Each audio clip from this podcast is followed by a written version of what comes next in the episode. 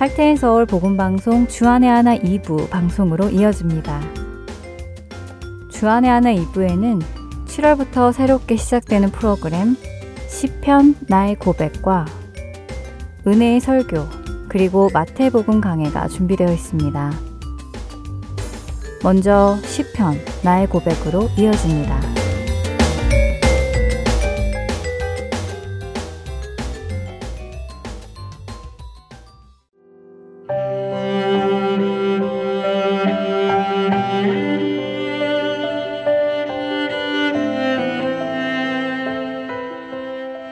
할테인 서울 복음방송 애청자 여러분 안녕하세요. 7월부터 새롭게 마련된 프로그램 10편 나의 고백 진행의 민경은입니다. 예전에 화가 나 있거나 울고 있는 어린아이를 달래는 방법에 대해 적힌 글을 읽은 적이 있습니다. 씩씩거리며 화를 내고 있거나 울고 있는 어린아이에게 왜 그러느냐며 다그치거나 시끄럽다며 조용히 하라고 윽박지르는 등의 방법은 좋지 않다고 하더군요. 그 대신에 어린아이의 감정을 먼저 읽어주라고 했는데요. 아, 지금 기분이 굉장히 나쁘구나. 왜 그럴까? 이렇게 해서 기분이 나빴어?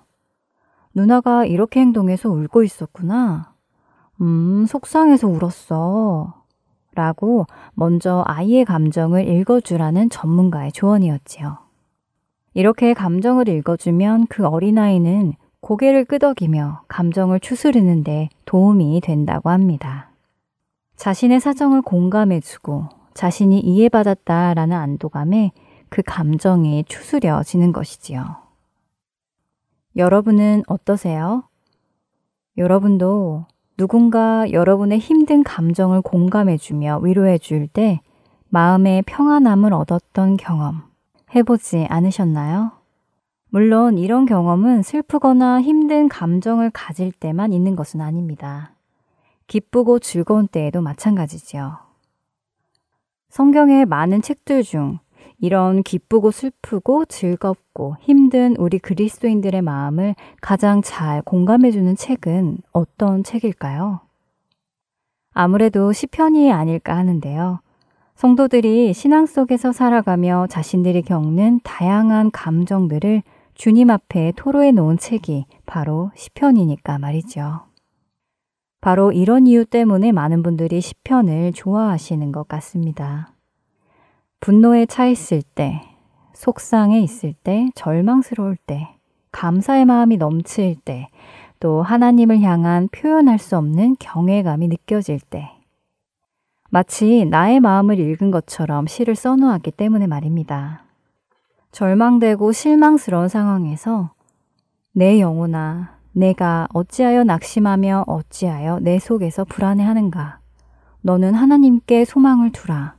그가 나타나 도우심으로 말미암아 내가 여전히 찬송하리로다 라는 시편 42편 5절의 말씀을 읽으며 그래 내가 왜 이렇게 낙담하고 있지? 하나님이 계시는데 좋아 주님을 붙잡고 다시 힘을 내보자 하시며 그 자리에서 다시 일어날 힘을 얻어본 적 있지 않으신가요?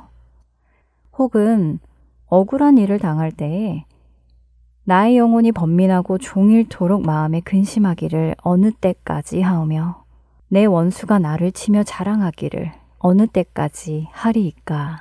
라는 시편 13편 2절을 읽으며 아 지금 내 마음이 꼭 이런데. 아 주님 도대체 어느 때까지입니까? 하며 눈물로 기도 드린 적 없으신지요? 지난 기독교 역사 속에서 정말 많은 성도들이 시편을 통해 위로받고 용기를 얻고 다시 힘을 내게 되었습니다.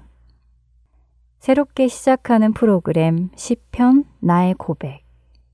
여러분과 함께 시편을 통해 위로를 얻고 힘을 얻고 용기도 얻고 동시에 감사와 찬송을 드리는 시간이 되기를 원합니다. 오늘 그 첫 시간 시편 첫 편인 시편 1편을 나누어 보려고 합니다. 먼저 시편 1편을 읽어드리겠습니다. 복 있는 사람은 악인들의 꾀를 따르지 아니하며 죄인들의 길에 서지 아니하며 오만한 자들의 자리에 앉지 아니하고 오직 여호와의 율법을 즐거워하여 그의 율법을 주야로 묵상하는도다. 그는 시냇가에 심은 나무가 철을 따라 열매를 맺으며 그 잎사귀가 마르지 아니함 같으니 그가 하는 모든 일이 다 형통하리로다. 악인들은 그렇지 아니하며 오직 바람에 나는 겨와 같도다. 그러므로 악인들은 심판을 견디지 못하며 죄인들이 의인들의 모임에 들지 못하리로다. 무릇 의인들의 길은 여호와께서 인정하시나 악인들의 길은 망하리로다. 네, 시편 1편은 복 있는 사람이 어떤 사람인지를 이야기하며 시작합니다. 우리 모두는 복 있는 사람이 되기를 원하는데요. 그렇지 않나요? 복 있는 사람이 되기 원하면 그 방법을 알려주시는 이 시편 1편을 통해 배우면 될 것 같습니다. 시편 기자는 복 있는 사람은 악인들의 꾀를 따르지 않고 죄인들의 길에 서지 않고 오만한 자들의 자리에 앉지 않는다고 하십니다. 복 있는 사람이 복 없는 사람으로 변해가는 과정이 세 가지 동사로 표현되어 있는데요. 바로 따르다, 서다, 앉다 하는 동사입니다. 처음에는 악을 따르다가 그 후에는 악의 자리에 서게 되고 그 후에는 악의 자리에 앉게 되는 과정을 표현해 놓았지요. 한 사람이 조금씩 악에 무디어지며 더욱 죄 속에 깊이 들어가는 것을 표현한 것입니다. 자, 이제 악인들의 꾀, 죄인들의 길, 오만한 자들의 자리가 무엇인지 하나하나 살펴보도록 하겠습니다. 먼저 악인들의 꾀는 하나님의 말씀대로 살지 않는 불경건하고 악한 사람이 하는 계획과 충고를 뜻한다고 합니다. 하나님의 성품을 담지 않은 자신들의 사욕을 채울 생각으로 꾀를 내어 하는 일을 따르지 않는 것. 곧 세상의 가치관으로 성공하는 것들을 따르지 않는 사람이 복이 있는 사람이지요. 여러분은 어떠신가요? 여러분들이 가지고 계신 생각들, 계획들이 하나님의 말씀에 기반을 둔 것인가요? 아니면 불경건한 악인들이 하는 생각과 계획을 따르는 것인가요? 에이, 이 정도는 괜찮아. 누가 다 말씀대로 살 수 있겠어? 이 정도는 하나님도 이해하실 거야. 하며 우리 안에 살아계신 성령님을 근심하게 하는 결정을 하며 살아가고 있지는 않는지요. 우리 각자가 돌아보길 원합니다. 또 죄인들의 길에 선다는 것은 그들의 행동 양식, 대화 방식, 습관 위에 있는 것입니다. 우리가 주님을 알지 못하고 죄인으로 살았을 때의 생활이나 대화, 말투, 습관 등을 여전히 가지고 살아가고 있다면 우리는 여전히 죄인들의 길에 서 있는 것입니다. 그럼 오만한 자는 무엇일까요? 원어적으로 오만한 자는 입을 삐죽거리며 비웃고 조롱하는 사람을 의미하는데요. 남을 사랑하지 않고 오히려 경멸하고 멸시하는 사람이지요. 하나님의 백성인 성도가 세상 사람들의 성공을 부러워하여 그들의 꾀를 따르기 시작하면 반드시 그들의 행동 양식을 배우게 되고 그들의 가치관과 습관을 배우게 됩니다. 그리고 그런 것들을 배우고 나면 결국 자기 교만에 빠지게 되고 다른 사람을 멸시하는 오만한 자리에 앉게 되지요. 이렇게 죄로 물드는 과정을 안다면 우리는 같은 잘못을 저지르지 않고 자신을 지킬 수 있지 않을까요? 복 있는 사람은 이처럼 세상의 가치관을 따르지 않고 오직 여호와의 율법을 즐거워하여 그의 율법을 주야로 묵상한다고 하십니다. 하나님의 말씀을 늘 되뇌이고 묵상하고 그 말씀을 따라 살아간다면 열매 맺고 모든 일이 형통할 것이라고 약속하시지요. 그리고 이러한 사람들의 길은 6절에 여호와께서 인정한다고 하시는데요. 여기서 인정하신다 라는 히브리어는 야다 라는 단어로 가까이 알다 라는 의미입니다. 이 야다는 부부 사이만큼 가까운 관계를 이야기하지요. 창조주이신 여호와께서 작은 우리 한 사람 한 사람을 다 보고 계시고 아시고 깊이 살펴보고 계시다는 것입니다. 어떠세요? 여러분은 복 있는 자가 되기를 원하시나요? 그렇다면 우리의 시선이 어디에 고정되어야 할지 아실 것입니다. 세상은 우리의 시선을 주님에게로부터 떨어지게 하려고 여러 가지 것으로 미혹합니다. 만일 우리의 마음에 세상이 주는 것들을 바라는 마음이 있다면 우리는 그 미혹에 빠져 주님으로부터 시선을 돌리게 될 것입니다. 그러나 그렇게 우리를 미혹하는 세상은 바람에 나는 겨와 같다는 것을 시편 1편을 통해 기억하기를 원합니다. 우리의 시선을 주님께 드리고 우리에게 주어진 신앙의 삶을 살아감으로 하나님께 인정받는 삶을 살아내는 우리가 되기를 바라며 시편 나의 고백 그 첫 시간 마치겠습니다. 저는 다음 시간에 다시 찾아뵙겠습니다. 안녕히 계세요.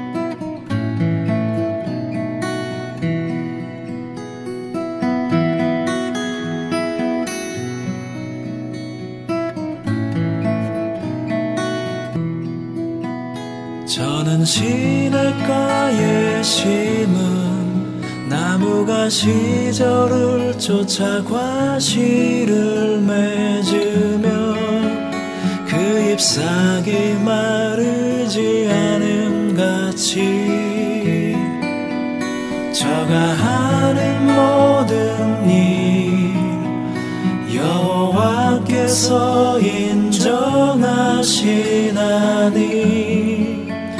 그 행사가 형통하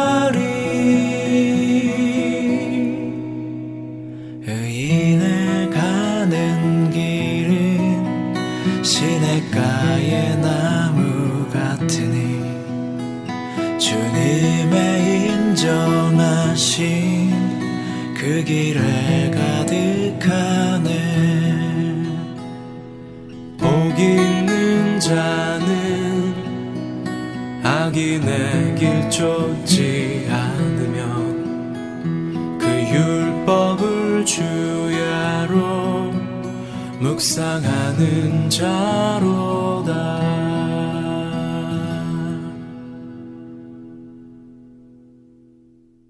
은혜의 설교 말씀으로 이어드립니다. 오늘 설교 말씀은 캐나다 밴쿠버 그레이스 한인교회 박신일 목사님께서 요나서 4장 1절에서 4절의 본문으로 하나님, 저는 도대체 누구입니까? 라는 제목의 말씀 전해주십니다.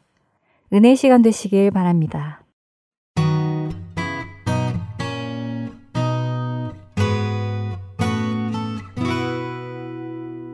오늘 함께 나눌 말씀은 요나서 4장입니다. 요나서 4장 전체 중에 1절로 4절까지를 먼저 봉독하도록 하겠습니다. 요나서 4장 1절로 4절 말씀. 요나가 매우 싫어하고 성내며 여호와께 기도하여 이르되 여호와여 내가 고국에 있을 때 이러하겠다고 말씀하지 아니하였나이까 그러므로 내가 빨리 다시스로 도망하였사오니 주께서는 은혜로우시며 자비로우시며 노하기를 더디하시며 인애가 크시사 뜻을 돌이켜 재앙을 내리지 아니하시는 하나님이신 줄을 내가 알았음이니이다. 여호와여 원하건대 이제 내 생명을 거두어 가소서 사는 것보다 죽는 것이 내게 나음이니이다 하니 여호와께서 이르시되 내가 성내는 것이 옳으냐 하시니라. 아멘. 오늘 이제 요나서의 마지막 장에 도착했습니다. 요나서 전체의 결론이 되는 사장을 우리가 나누기 위해서 1장부터 4장의 전체 흐름을 한번 보고하는 게 좋겠습니다. 1장에서 요나는 아미떼 아들 요나는 첫 번째 사명을 받습니다. 그러나 다시스로 도망가는 불순종의 배를 타고 도망가는데 하나님은 불순종하는 선지자에게 바다에서 풍랑을 만나게 하셔서 고난의 바다에 던져져서 고난을 통과하게 됩니다. 물고기를 준비하셔서 물고기 뱃속에 들어가게 됩니다. 2장에서 요나는 물고기 뱃속에서 회개를 시작합니다.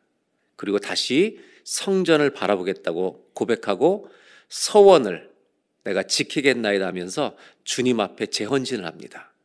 그리고 2장 마지막 절에 물고기를 명하여 그를 토해내 육지에 나오게 되는 그래서 자유케 되는 내용이 2장입니다.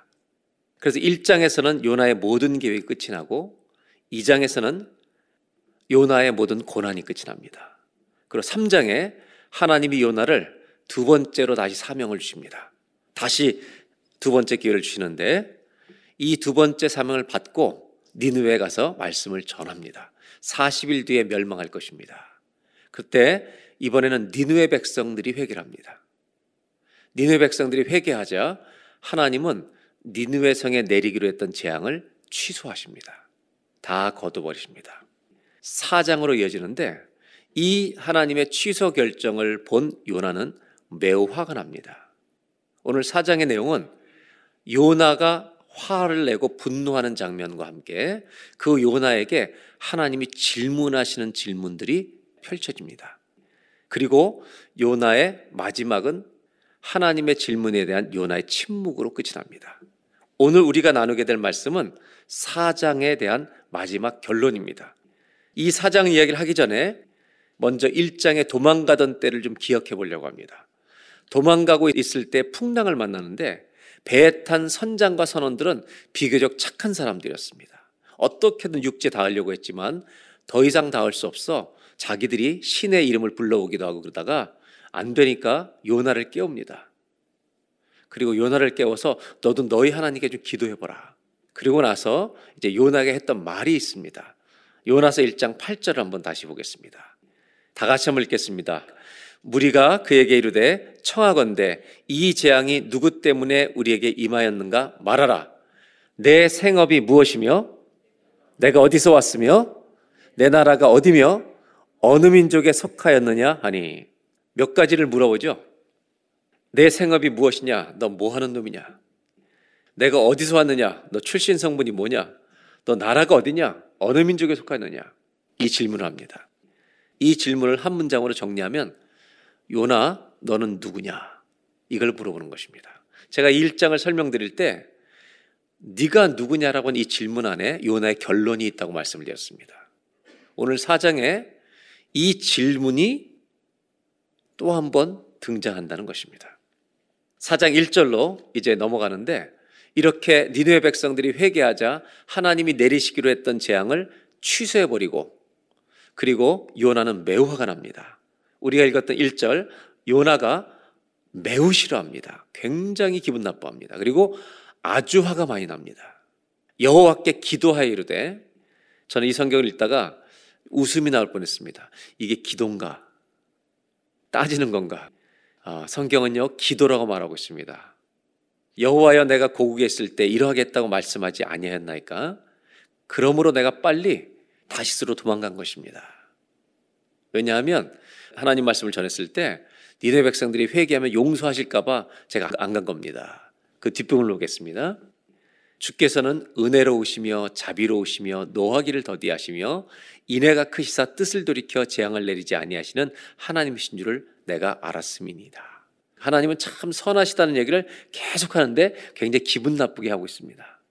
이렇게 하나님 앞에 따지시 덤벼드는 요나입니다. 3절을 보겠습니다.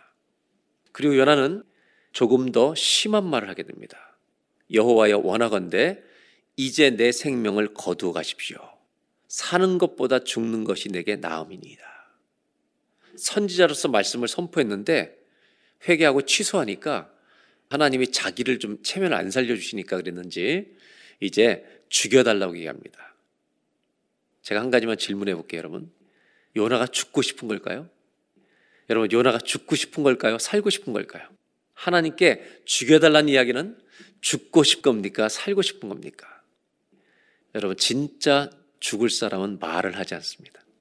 요나는 자기 인생에 대해서 하나님이 대하시는 것이 마음에 안 든다는 것입니다. 엘리야도 지쳤을 때 자기 생명을 거두어 달라고 얘기했던 적이 있습니다. 이때 하나님은 요나에게 차근차근 대화를 시작하십니다. 4절을 보겠습니다. 여호와께서 이르시되 네가 성내는 것이 옳으냐 요나야 너 화나는 게 맞느냐 이렇게 하나님이 질문하십니다. 여러분 요나가 왜 화가 난 겁니까? 누구 때문에 화가 난 겁니까? 마치 성경을 읽어보면 요나에게 상처 준 사람은 없는데요. 하나님 때문에 화가 나 있는 것 같습니다. 니누의 사람들이 아니라 하나님 때문에 화가 나 있습니다. 우리가 신앙생활 하면서도 하나님 때문에 화가 나 있을 수가 있습니다. 이렇게 화가 나 있는 요나에게 하나님은 이제 시청각 재료까지 동원하셔서 요나를 교육하기 시작하십니다. 성경의 요나에는 하나님이 준비하신다는 동사가 많이 나온다고 했는데 이제 뭘 준비하시는지 5절을 보겠습니다. 요나가 성읍에서 나가서 그 성읍 동쪽에 앉아 거기서 자기를 위하여 초막을 짓고 그 성읍에 무슨 일이 일어났는가를 보려고 그 그늘 아래 앉았더라. 이제 그늘 아래 앉아 있는데요.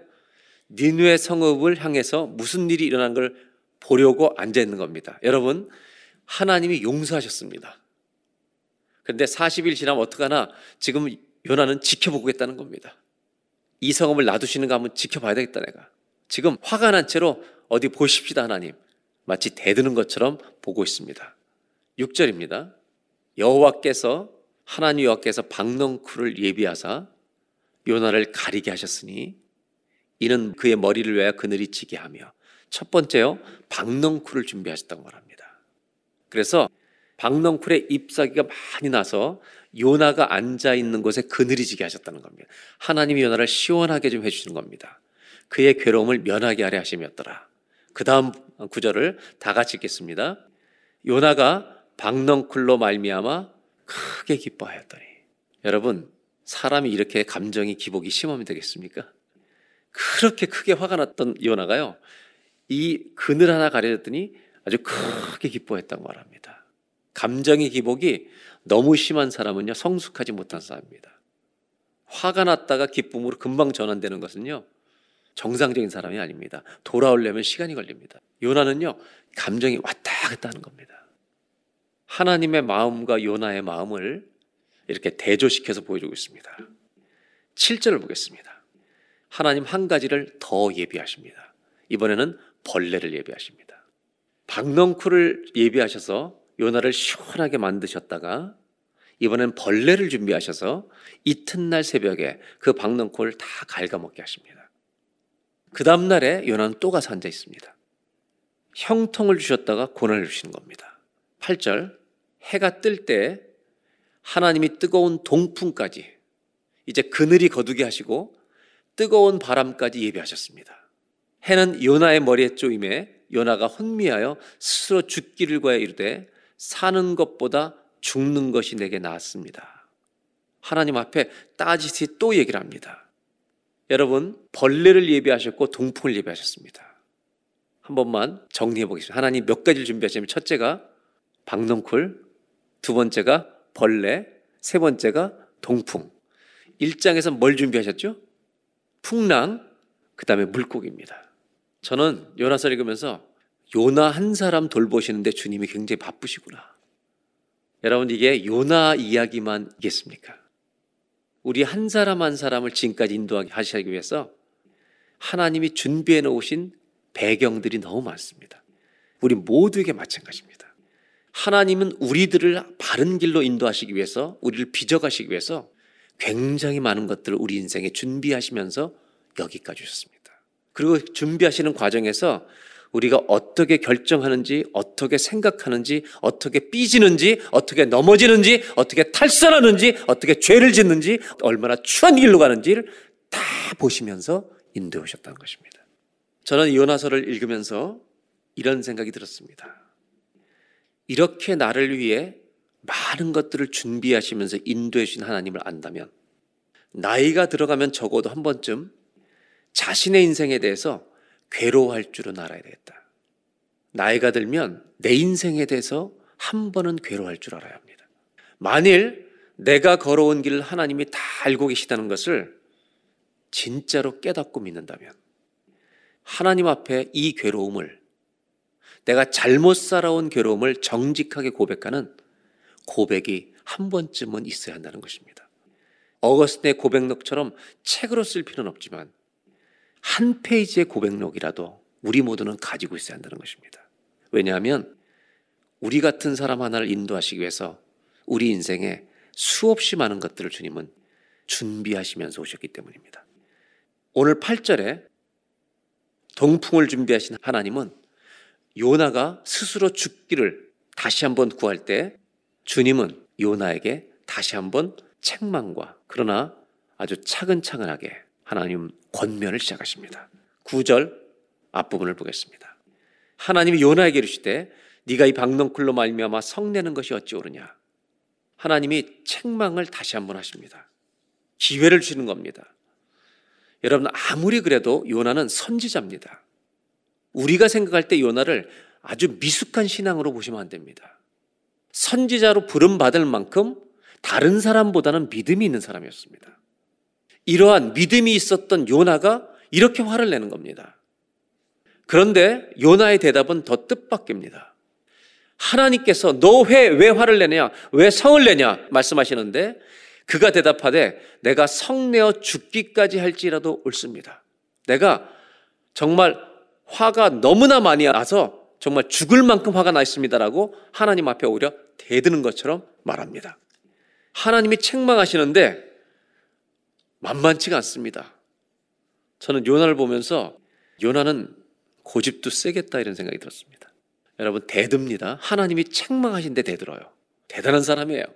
이 사람이 바로 우리일지 모릅니다. 저는 이 요나의 대드는 이 장면을 미화시키는 건 아니고 얼마나 힘들었으면 이렇게 얘기할까. 이거를 우리 시대의 표현으로 요나 편을 들겠다는 건 아닙니다. 요나의 심정을 제가 풀어서 이렇게 좀 설명하고 싶습니다. 왜냐하면 요나가 자기가 죽을 만큼 충분히 화가 나 있다고 말했기 때문입니다. 요나는 이런 심정으로 말했을 것입니다.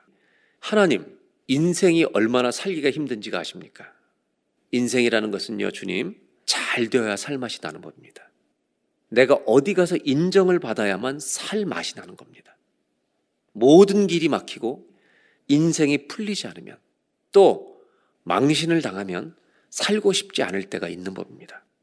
하나님 감정이 힘들어지면 정말 힘듭니다. 제 마음을 조금이라도 헤아려 주실 수 없겠습니까? 이런 탄식과 넋두리를 하나님이 아니면 제가 누구에게 하겠습니까? 아마 이런 심정으로 요나는 말하고 있을지 모릅니다. 하나님은 요나의 이야기를 들어주십니다. 그리고 요나에게 마음을 드디어 하나님이 여셔서 그 중심에 있는 하나님의 마음을 요나와 나누기 시작하십니다. 이것이 요나서의 결론입니다.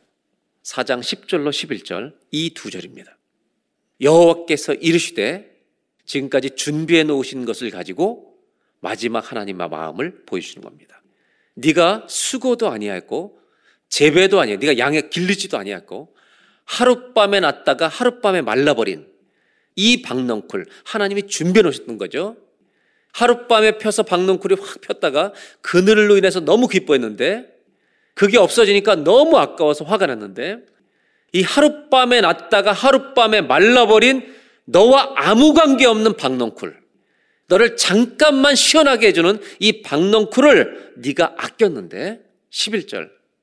하물며 이 큰 성읍 니느웨에는 왼쪽인지 오른쪽인지도 분별하지 못하는 영적으로 하나님 앞에서 죄가 뭔지도 모르는 이것을 모르는 자가 12만 명이 죽음과 심판을 향해 달려가고 있는데 가축도 많이 있는데 그들을 살려내려는 것이 내 마음이 아니냐. 내가 어찌 그들을 아끼지 않겠느냐. 여러분 요나서의 결론은 니느웨가 돌아왔다는 것입니까? 요나를 가르치는 것입니까? 선지자의 사명은 하나님 주신 말씀을 전달하는 것이었습니다. 그런데 뜻밖의 요나는 이 말씀을 전달하는 이야기가 서론이 되고 하나님이 요나의 속사람을 고치는 것이 본론이 되어버린다는 겁니다. 4장 11절을 다시 한번 보겠습니다. 우리 다 같이 하나님이 답답하셔서 정말 하나님의 마음을 요나의 마음에게 심어주는 것처럼 하나님 말씀하시는 것처럼 우리 다 같이 함께 봉도하겠습니다. 시작.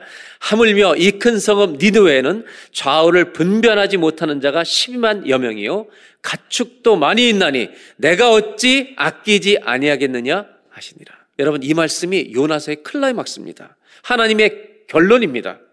너는 박넝쿨 하나를 그렇게 소중히 여기는데 내가 창조하고 내가 만든 니누의 사람들이 죄를 몰라서 죽음을 향해 12만 명이 가고 있는데 이 백성들을 사랑하고 아끼는 것이 하나님 아버지의 마음이 아니겠느냐. 네가 선지자라면 하나님의 마음을 알아야 되는 거 아니냐. 이 사람들을 귀하게 여기는 것이 하나님의 마음이라는 것을 너도 이해할 수 있지 않겠느냐. 그럼 질문입니다. 이 질문을 첫 번째로 제가 요약해서 전달해 드리려고 합니다. 하나님이 요나한테 뭐라고 말씀하시냐면요. 오늘 설교의 제목이 이것입니다. 하나님, 저는 도대체 누구입니까? 왜 이 제목을 제가 붙였냐면 주님이 물어보시는 질문이 여기에 있기 때문입니다. 요나, 넌 니누에까지 갔네. 말씀을 전했네. 니누 백성들이 회개하고 돌아왔는데 기뻐야지 네가 왜 화가 나냐? 저들을 아끼는 것이 하나님 아버지 너를 보낸 선지자 하나님 말씀을 맡아서 심부름한 너의 사명 너에게 사명을 준 너의 하나님 아버지의 마음인데 이 마음 모르고 네가 선지자라고 할 수 있느냐? 이 질문을 한 문장으로 요약하면 오늘 첫 번째 메시지가 됩니다. 요나야, 넌 도대체 누구냐 이거예요. 네가 선지자냐? 도대체 뭘 하러 가는 거냐? 하나님의 마음을 가져가지 않고 언어만 가지고 갔느냐? 12만 명이 죽어가고 있는데 그 영혼이 살아는 것에 대한 기쁨은 하나도 없이 선지자의 품위를 세워달라고 너는 도대체 누구냐 는? 하나님은 요나에게요 말씀을 주셨잖아요. 복음을 주셨잖아요. 복음은 죽을 자를 살리는 게 복음 아닙니까? 이 복음의 목적 자체가 사람을 살리는 거잖아요. 탕자를 돌아오게 하는 거잖아요. 그것을 전하러 갔는데 요나는 그 복음을 듣고 살아난 니누의 백성들을 보고 자기 체면이 말이 아니라고 죽여달라고 합니다. 요나는 누구의 선지자인 겁니까? 요나는요, 하나님의 선지자가 아니죠. 자기 선지자죠. 복음은 사람들에게 구원을 주는 것입니다.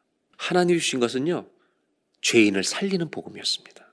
신약 성경을 보면 신약 성경의 처음 내고는 마태, 마가, 누가, 요한복음입니다. 여러분, 여기는 복음이라는 이름이 붙습니다. 이런 마테마가 누가 요는 복음이란 단어가 붙어요. 그럼 이건 복음입니다. 맞죠? 그럼 보세요. 사복음서 다음에 뭐가 나와요? 사도행전입니다. 복음이 완성된 것이 사복음서입니다. 구속의 완성을 이루신 것이 복음서예요. 죽음과 부활이 있는 겁니다. 사도행전은 뭐가 있어요? 사명이 있는 것입니다. 복음을 가진 자에게는 사명이 있는 것입니다. 내가 예수를 만났다는 것에는 사명이 있다는 것입니다. 요나는 사명은 2차였고요. 내가 유명한 선지자로서 이름을 날리는 것이 먼저였는지 모릅니다. 교회의 부르심은 우리만 살기 위해서 존재하는 게 아닙니다.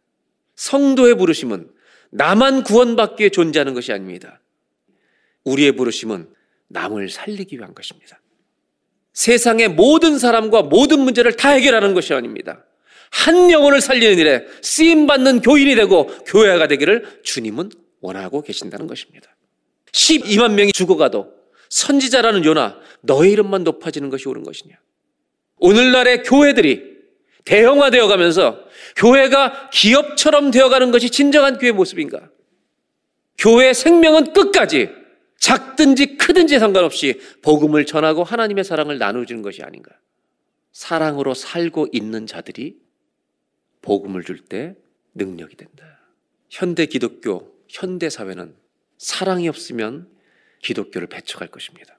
12만 명이 죽어가면 하나님 아버지의 마음은 갈기갈기 찢어진다. 너는 선지자인데 어떻게 하나님 아버지 마음을 모르냐? 요나야, 너는 도대체 누구니? 이것은 요나에게만 던지는 질문이 아닙니다. 그래서 한 구역학자는 요나서는 현대 교회를 향해 주시는 말씀이라고 해석하고 있습니다. 여러분, 우리는 하나님 마음을 조금이라도 아는 성도인가? 오늘 생각해보는 예배가 되기를 바랍니다. 다시 한번 4장 10절, 11절을 보겠습니다. 두 절인데요. 다 같이 한번 읽겠습니다. 이 박농쿨을 아꼈거든. 11절. 하물며 이 큰 성읍 니드웨에는 좌우를 분별하지 못하는 자가 12만여 명이요. 가축도 많이 있나니 내가 어찌 아끼지 아니하겠느냐 하시니라. 주님의 마음을 열어서 보여주셨죠. 내가 이들도 아낀다. 하나님 우리에게 또 한 가지 중요한 교훈을 주십니다. 요나는 이 시대에 그래도 믿음이 있는 사람이었습니다. 믿음이 있는 사람이었죠. 그런데도 주님의 마음을 모르고 자기의 욕심이 지배할 때가 허다하다는 겁니다. 선지자라고 완성된 것이 아닙니다. 우리의 인생에는 완성이 없습니다. 저는 30대 때 제가 제일 좋아했던, 아주 좋아했던 단어가 있습니다. 제가 30대 때 제일 좋아했던 단어 중에 하나는요, 완벽함이었습니다. 저는 이 완벽함을 참 많이 추구했습니다. 누가 질문할 때 완벽하게 대답해 주고 싶었습니다. 지금은 제가 제일 좋아하는 단어가요, 부족함입니다. 왜냐하면 살아볼수록 부족한 것을 너무 많이 알겠다는 겁니다. 영어로 imperfection. 완전한 건 perfect지만 불완전한 건 imperfect잖아요. 그래서 imperfect를 누가 이렇게 해석했죠? imperfect는 I am이라는 거예요. 하나님만이 I am perfect라고 하는 것을 아는 사람은 지가 부족한 걸 안돼요. 요즘 부족한 게 이게 너무 좋은 거예요. 왜냐하면 모든 게 안 돼요, 잘. 가는 데마다 넘어지고 부딪히고. 선지자라는 사명을 줘서 간다고 그 사람이 본질이 바뀌겠습니까? 이 사람들을 12만 명인데 내가 아끼는 것이 당연하지 않니? 여러분, 성령님이 도와주셔야만 우리는 바뀌는 겁니다. 오늘 두 번째로 하나님께서 요나에게 말씀하신 게 뭘까? 너 왜 내 마음을 모르니? 주님은 두 번째로 요나와 우리 교회와 각 사람인 나 자신에게 주님 말씀하신 게 있습니다. 첫 번째는 너 도대체 어떤 놈이냐? 이걸 물어보셨고요. 두 번째는 한번 따라 하실까요? 요나, 너에게 변화가 필요하다. 요나를 바꿔서 읽으면 어떻게 돼요? 나요, 나에게 변화가 필요합니다. 사랑하는 여러분, 신앙의 길은 흉내를 내는 게 아니고 척을 하는 것이 아니라 내 속사람이 겸손하게 부족함을 인정하고 주님을 닮아가는 것인 줄로 믿습니다. 이것을 배워가는 저와 여러분 되시기를 주의 이름으로 축복합니다. 4장 11절을 다시 보겠습니다. 마지막으로 한번 큰 목소리로 다 같이 한번 읽겠습니다. 하물며 이 큰 성읍 니느웨에는 좌우를 분별하지 못하는 자가 12만여 명이요 가축도 많이 있나니 내가 어찌 아끼지 아니겠느냐 하시니라. 하나님의 질문입니다. 내가 이들을 어찌 아끼지 아니겠느냐. 이 질문 다음에 요나의 대답이 뭔가 될것 같습니다. 요나가 뭐라고 대답했을까? 요나서 4장 12절이 있어야 되는데 안타깝게 요나는 12절이 없습니다. 이게 마지막 절입니다. 저는 성경을 읽다가 이런 연상을 합니다. 하박국 선지자는요. 끝에 가면 무화과 나뭇잎이 마르고 외양간에 송아지가 없고 포도나무에 소출이 없을지라도 나는 여호와로 인하여 즐거워하리라는 기가 막힌 결론이 있습니다. 클라이막스의 결론이 있어요. 시편 73편은요. 그렇게 괴로워하던 아삽이 하나님을 가까이 하는 것이 내게 복이라. 이런 기가 막힌 결론들이 다 있습니다. 근데 요나서는요, 결론이 없습니다. 질문으로 끝이 납니다. 그 이유는 저는 묵상하다가 이 결론은 우리한테 맡기셔도 되는구나, 하나님이. 이걸 읽으면 결론이 뭔지 다 알기 때문에 우리에게 이 상상력을 주님은 신뢰하고 맡겨두신 겁니다. 4장 12절은요, 우리가 쓰라는 겁니다. 우리가 해석하라는 것입니다. 요나의 대답이 어떤 것일까? 하나님은 대답을 듣고 싶으신 겁니다. 야, 내가 이 사람들을 아끼는 것이 당연한 거 아니야? 대답해봐. 요나가 뭐라고 대답했을까? 제가 객관식으로 1, 2, 3, 4번을 풀어볼 테니까 여러분 마음에 딱 드는 대답을 고르시면 되겠습니다. 1번. 그래도 화가 납니다. 계속 화를 내는 겁니다. 그래도 내가 사는 것보다 죽는 게 낫습니다. 끝까지 덤빈다. 1번. 2번. 더러워서 선자 못하겠다고 떠난다. 3번. 기도원으로 들어간다. 4번. 주님 죄송합니다. 제가 주님의 마음을 몰랐습니다. 이 4번 중에 몇 번일까요? 여러분 대답하셔야지. 4번이에요. 예. 이런 대답을 할 줄 알기 때문에 주님이 결론을 안 적어 놓으셔야 되는 거예요. 요나는요, 이렇게 대답했을 것 같아요. 엉엉 울면서도 말했을지 몰라요. 하나님 너무 죄송합니다. 저는 못된 선지자입니다. 저밖에 모르는 선지자입니다. 저부터 시작해서 대한민국의 이 땅의 모든 목회자들이 하나님, 우리는 저밖에 모르는 목사입니다. 이렇게 고백하면 하나님이 얼마나 감동을 받으실까? 요나서의 결론은 니느웨 성의 회개가 아니라 요나의 회개입니다. 저는 이 답을 우리가 충분히 상상할 수 있기 때문에 또 한 가지 상상을 합니다.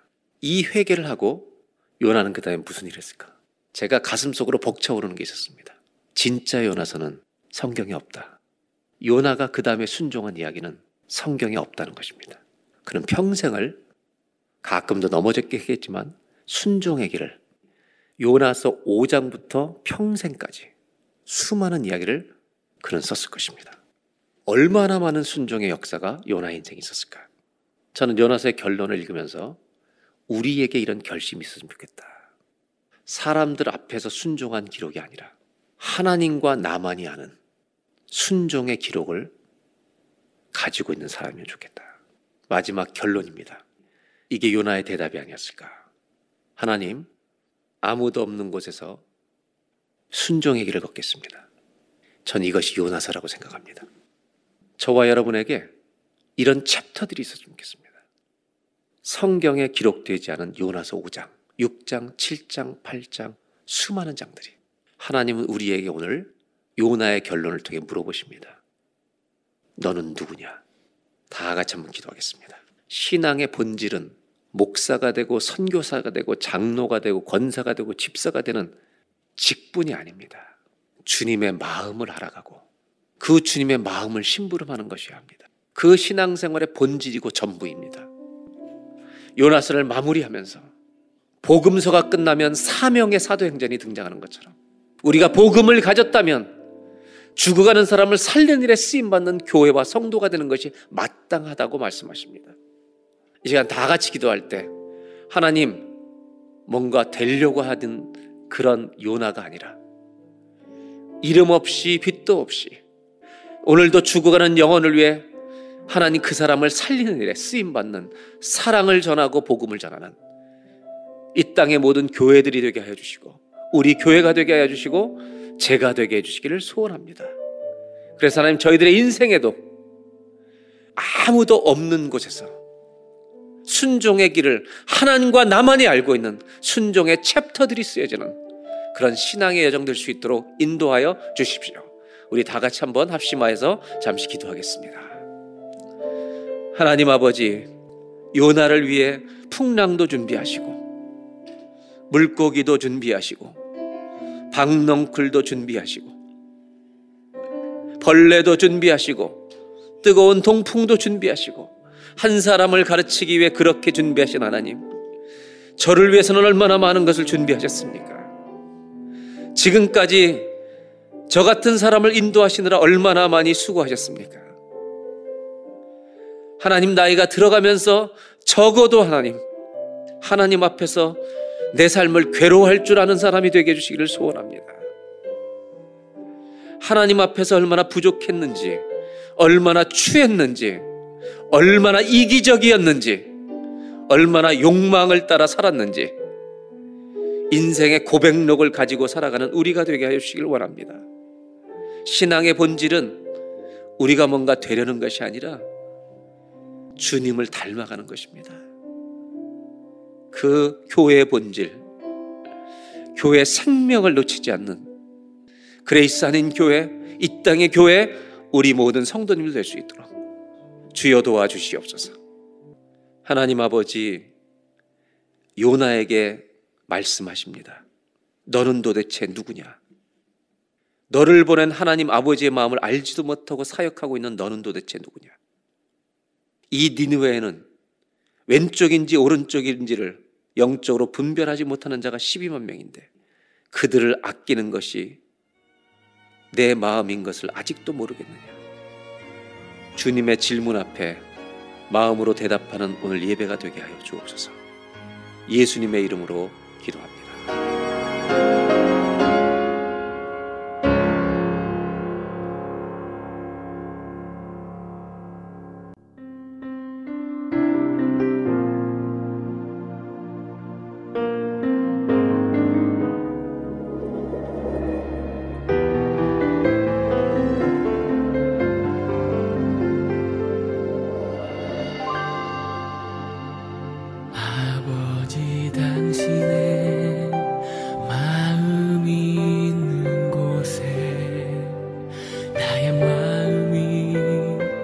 있기를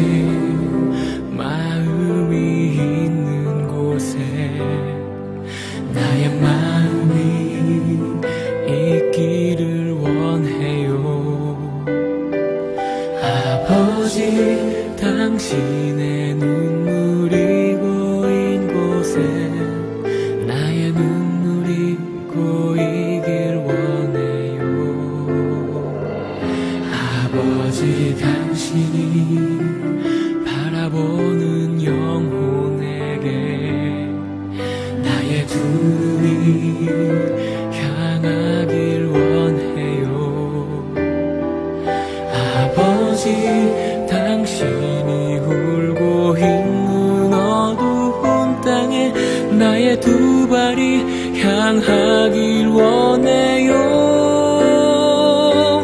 나의 마음이 아버지의 마음 알아. 내 모든 뜻 아버지의 뜻이 될 수 있기를 나의 온몸이 아버지의 마음 알아. 내 모든 삶 당신의 삶 되기를 나의 마음이 아버지의 마음 알아 내 모든 뜻 아버지의 뜻이 될 수 있기를 나의 온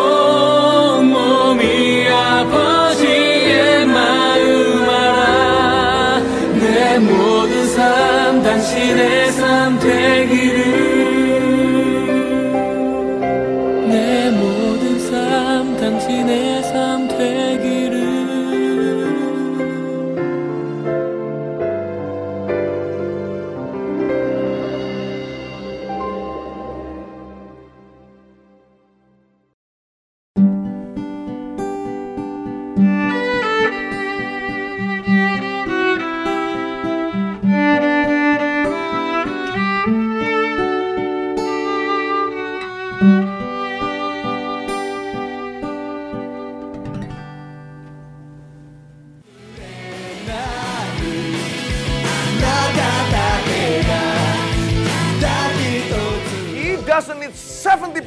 of Japan to change the spiritual trend in this nation. He's fine with 0.7% to begin with.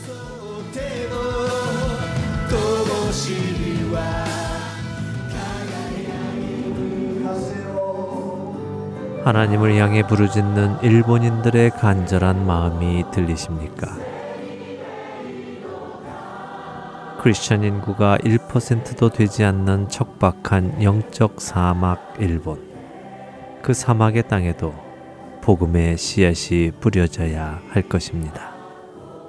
하트앤소울 복음 선교회에서는 이 일을 위하여 일본어 방송 CD를 제작하였습니다. 주위에 있는 일본인들에게 이 CD를 전하고 싶은 분들은 전화번호 602-866-8999로 연락 주시기 바랍니다.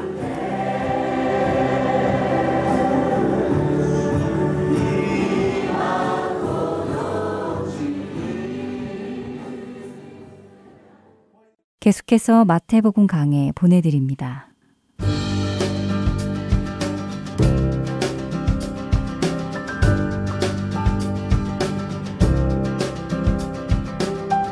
할트앤 서울 복음방송 애청자 여러분 안녕하세요. 마태복음 강의 김태정 목사입니다. 오늘은 마태복음 15장의 내용을 함께 살펴보도록 하겠습니다. 15장은 장로들의 유전에 대한 내용으로 시작됩니다. 1절과 2절의 말씀입니다. 그때 바리새인과 서기관들이 예루살렘으로부터 예수께 나와 이르되 당신의 제자들이 어찌하여 장로들의 전통을 범하나이까 떡 먹을 때 손을 씻지 아니하나이다.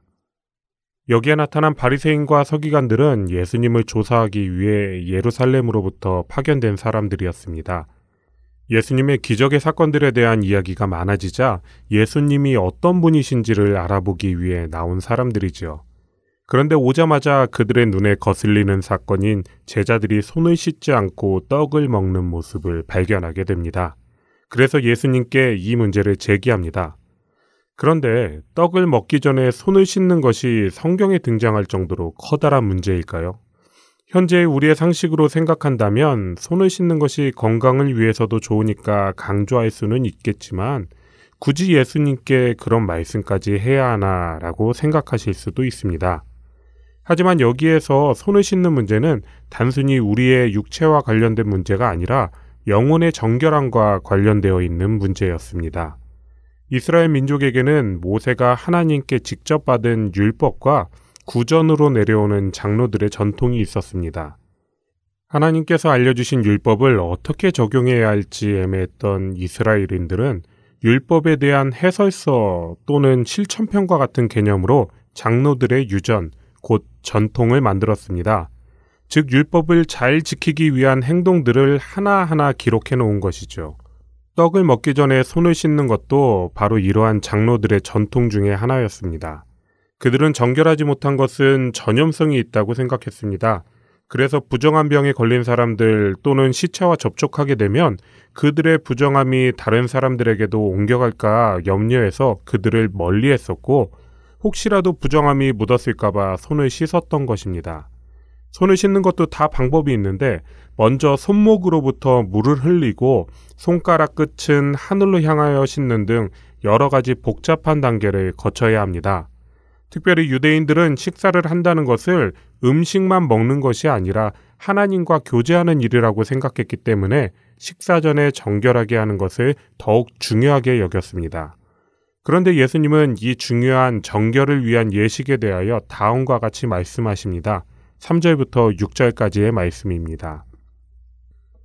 대답하여 이르시되 너희는 어찌하여 너희의 전통으로 하나님의 계명을 범하느냐 하나님이 이르셨으되 내 부모를 공경하라 하시고 또 아버지나 어머니를 비방하는 자는 반드시 죽임을 당하리라 하셨거늘 너희는 이르되 누구든지 아버지에게나 어머니에게 말하기를 내가 드려 유익하게 할 것이 하나님께 들음이 되었다고 하기만 하면 그 부모를 공경할 것이 없다 하여 너희의 전통으로 하나님의 말씀을 폐하는도다.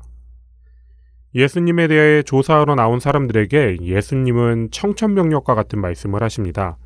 그들이 목숨처럼 지키던 장로들의 유전을 하나님의 것이 아닌 너희의 전통이라고 말씀하시면서 오히려 그 전통이 하나님의 말씀을 지키지 못하게 한다고 지적하십니다. 손을 씻는 문제를 이야기했던 그들에게 예수님은 그들의 위선이 더욱 분명하게 드러나는 부모 공경과 고르반의 문제를 지적하셨습니다. 분명 부모를 공경하는 것은 10계명에 포함된 하나님께서 주신 말씀입니다. 그런데 장로들의 유전 중 하나인 고르반이라는 규칙은 자신의 재산을 하나님께 드리기로 서원하면 그 재산을 부모를 위해 쓰지 않아도 된다고 말합니다. 사람이 정한 규칙이 하나님의 말씀보다 위에 오르는 상황이 벌어지고 실제로 사람들은 이것을 악용하곤 했습니다. 결국 그들의 욕심과 게으름이 겉으로는 하나님을 잘 섬긴다고 자랑하면서 하나님의 말씀보다 사람을 우선시하는 위선을 만들어낸 것입니다. 또 나의 것을 빼앗기지 않으려는 욕심 때문에 하나님을 위하는 척하지만 오히려 자신의 이익을 누리는 모습으로 살아왔습니다. 그래서 예수님은 하나님과 사람을 속이려는 이러한 위선의 모습을 지적하신 것입니다. 11절에서 예수님은 입으로 들어가는 것이 사람을 더럽게 하는 것이 아니라 입에서 나오는 그것이 사람을 더럽게 하는 것이니라 라고 말씀하십니다. 입으로 들어가는 것은 우리가 눈으로 확인할 수 있는 종교의식을 말합니다. 하지만 예수님께서는 이러한 것들은 사람을 더럽히지 못하며 오히려 우리의 마음을 거쳐서 밖으로 표현되는 악한 삶의 모습들이 사람을 더럽게 한다고 말씀하십니다. 율법의 조항 하나, 장로들의 전통, 우리의 연약함으로 인해 지키지 못할 수도 있습니다. 하지만 진짜 문제가 되는 것은 나의 욕심이 하나님보다 앞서는 것입니다. 겉으로는 잘 지키는 척 하지만 자신의 이익을 위해 자기 자신을 속이고 다른 이들 또한 그것을 위해 이용하는 그 위선이 진짜 문제라는 것입니다. 이 백성이 입술로는 나를 공경하되 마음은 내게서 멀도다. 사람의 계명으로 교훈을 삼아 가르치니 나를 헛되이 경배하는도다 하였느니라 하시고 8절과 9절에 기록된 하나님의 아픈 마음이 느껴지십니까? 이렇게 아픈 마음을 가지시고 예수님은 그 자리를 떠나서 두로와 시돈 지역으로 들어가십니다. 21절부터 28절까지의 말씀입니다. 예수께서 거기서 나가사 두로와 시돈 지방으로 들어가시니 가나안 여자 하나가 그 지경에서 나와서 소리질러 이르되 주 다윗의 자손이여 나를 불쌍히 여기소서 내 딸이 흉악하게 귀신 들렸나이다 하되 예수는 한 말씀도 대답하지 아니하시니 제자들이 와서 청하여 말하되 그 여자가 우리 뒤에서 소리를 지르오니 그를 보내소서. 예수께서 대답하여 이르시되 나는 이스라엘 집에 잃어버린 양 외에는 다른 데로 보내심을 받지 아니하였노라 하시니 여자가 와서 예수께 절하며 이르되 주여 저를 도우소서. 대답하여 이르시되 자녀의 떡을 취하여 개들에게 던짐이 마땅하지 아니하니라 여자가 이르되 주여 올소이다마는 개들도 제 주인의 상에서 떨어지는 부스러기를 먹나이다 하니 이에 예수께서 대답하여 이르시되 여자여 내 믿음이 크도다 내 소원대로 되리라 하시니 그때로부터 그의 딸이 나으니라. 이 이야기는 꽤 커다란 충격입니다. 사랑의 주님께서 이방인을 개로 여기는 인종차별적인 발언을 하시는 것으로 보입니다. 도대체 왜 이렇게 말씀하셨을까요? 이방인을 개 취급하던 이스라엘의 태도는 알고 있지만 정말 예수님까지도 그런 마음을 가지고 계셨을까요? 분명 앞달락에서는 선택된 백성인 이스라엘의 위선을 적나라하게 드러내셨는데 이제는 이방인에게도 적대적인 말씀을 하시는 이유는 과연 무엇일까요? 학자들은 여기서 사용된 개라는 단어가 유대인들이 이방인들을 비하하는 개가 아닌 애완견 혹은 유머라고 이야기하기도 하지만 오히려 정확한 사실을 바로 말씀하신 것이라는 관점이 더 타당하다고 생각합니다. 가나안 여인은 이미 알고 있었을 것입니다. 예수님은 유대인이셨고 당시의 유대인들이 이방인을 어떻게 바라보는지 이스라엘과 가장 가까이에 살고 있는 그들이 모를 리 없습니다. 하지만 그러한 곳에도 예수님의 소문은 들어갔고 오직 예수님만이 자신의 딸을 고치실 수 있다는 사실을 믿게 된 것입니다. 그래서 예수님께서 자신에게 그렇게 말씀하셔도 당황하지 않고 다가서고 기다리고 지혜롭게 대답할 수 있었을 것입니다. 하지만 예수님의 태도는 어떻게 생각할 수 있을까요? 분명 예수님은 그 여인을 향한 긍휼의 마음이 있었을 것입니다. 예수님은 잃어버린 한 영혼을 위해 온 인류의 구원을 위해 십자가 희생을 위해 이 땅에 오셨기 때문입니다. 그리고 그 한 영혼이 예수님의 도우심을 간절히 원하고 있기 때문에 예수님은 분명 그 여인을 불쌍하게 여기셨을 것입니다. 하지만 동시에 지금 이 순간 자신의 사명과 사역이 어디를 향하고 있는지 또한 알고 계셨습니다. 그래서 예수님은 이처럼 단호하게 자신의 사역이 먼저 이스라엘에게 있음을 말씀하신 것입니다. 하나님은 먼저 한 사람, 한 민족을 선택하셨고 그들을 통해 온 인류가 다시 하나님께로 돌아오길 계획하셨기 때문에 이 말씀은 분명한 사실입니다. 이처럼 이스라엘이란 민족이 하나님께 받은 약속은 독보적입니다. 단지 문제는 넘치는 축복을 받은 그들이 그들의 권리를 제대로 누리지 못하고 있을 뿐입니다. 이방인인 그녀의 믿음은 그녀를 더욱 겸손하게 만들었습니다. 예수님에 대한 믿음이 없었다면 그러한 수모를 견뎌낼 필요도 없었습니다. 하지만 그녀는 예수님 외에는 방법이 없었고 예수님이 꼭 필요했습니다. 그녀의 그러한 간절함은 결국 기적을 이루어냈습니다. 그런데 혹시 이 본문을 살펴보며 아직까지도 이방인을 향한 예수님의 모습이 불편하신 분이 계시진 않으신가요? 아무리 그래도 그렇지라는 마음이 드는 분도 분명 계실 겁니다. 하지만 그런 마음이 드는 것은 아직 하나님의 은혜를 제대로 경험하지 못했기 때문은 아닐까요? 예수님을 인격적으로 만난 사람은 자신이 얼마나 더러운 죄인인지를 알고 있습니다. 철저히 자신을 정확하게 알면 알수록 그 죄의 깊이는 우리를 더욱 절망으로 이끌어가고 우리를 향한 예수님의 은혜는 더욱 크게 느낄 수밖에 없습니다. 그래서 예수님을 인격적으로 만나면 오히려 주인의 개가 되어 부스럭이라도 먹을 수 있는 은혜를 주신 것에 감사할 수밖에 없습니다. 우리 안에 있는 그 더러움이 무엇인지 알고 있을 테니까요. 내 안에서 밖으로 나가는 모든 것을 더럽게 하는 우리의 정체를 알고 있으니까요. 예수님은 이방인 여인의 믿음을 칭찬하시며 결국 그녀의 소원대로 딸을 고쳐주십니다. 선택된 백성은 그 은혜가 무엇인지 알지도 못하고 관심도 없는데 오히려 이방인들은 부스러기 은혜라도 구하는 간절한 아이러니한 상황이 일어납니다. 그리고 이 흐름은 32절부터 38절에 기록된 칠병이어의 사건으로 마무리됩니다. 예수께서 제자들을 불러 이르시되 내가 무리를 불쌍히 여기노라 그들이 나와 함께 있은지 이미 사흘임에 먹을 것이 없도다. 길에서 기진할까 하여 굶겨 보내지 못하겠노라. 제자들이 이르되 광야에 있어 우리가 어디서 이런 무리가 배부를 만큼 떡을 얻으리이까. 예수께서 이르시되 너희에게 떡이 몇 개나 있느냐? 이르되 일곱 개와 작은 생선 두어 마리가 있나이다 하거늘. 예수께서 무리에게 명하사 땅에 앉게 하시고 떡 일곱 개와 그 생선을 가지사 축사하시고 떼어 제자들에게 주시니 제자들이 무리에게 주매 다 배불리 먹고 남은 조각을 일곱 광주리에 차게 거두었으며 먹은 자는 여자와 어린이 외에 사천 명이었더라. 칠병이어 사건은 지난주에 살펴본 14장에서 본 오병이어 사건과 매우 유사합니다. 떡과 물고기로 많은 사람들을 먹인 것도 먹이고 풍족하게 남은 것도 그리고 그 진행도 매우 유사합니다. 그냥 읽으면 단지 떡의 개수가 다른 것 빼고는 똑같은 이야기로 생각할 수 있습니다. 하지만 그럼에도 불구하고 비슷한 이야기가 등장한 것은 각각의 사건이 의미하는 바가 다르기 때문입니다. 학자들은 이 사건이 일어난 장소가 같은 내용을 기록하고 있는 마가복음 7장 31절의 내용을 토대로 대가볼리, 즉 이방인들의 지역이라고 분석합니다.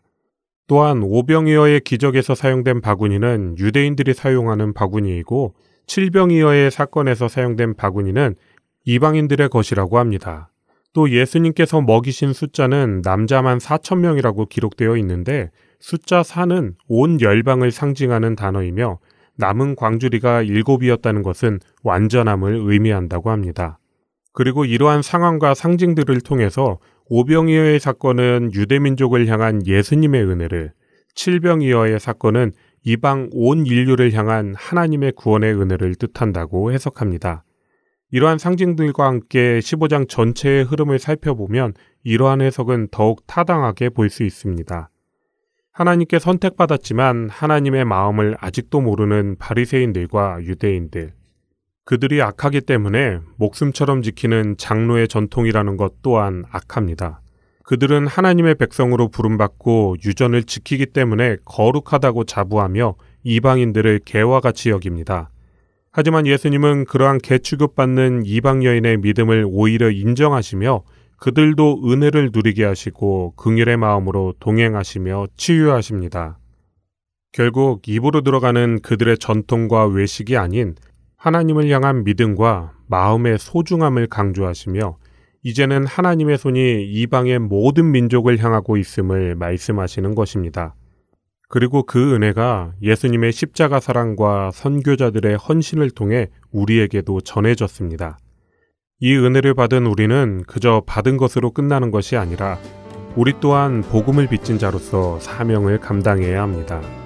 이번 한 주 진정으로 하나님을 사랑하는 것이 무엇인지 고민하고 받은 은혜를 세상에 전하시길 소원하며 마태복음 강해 마치겠습니다.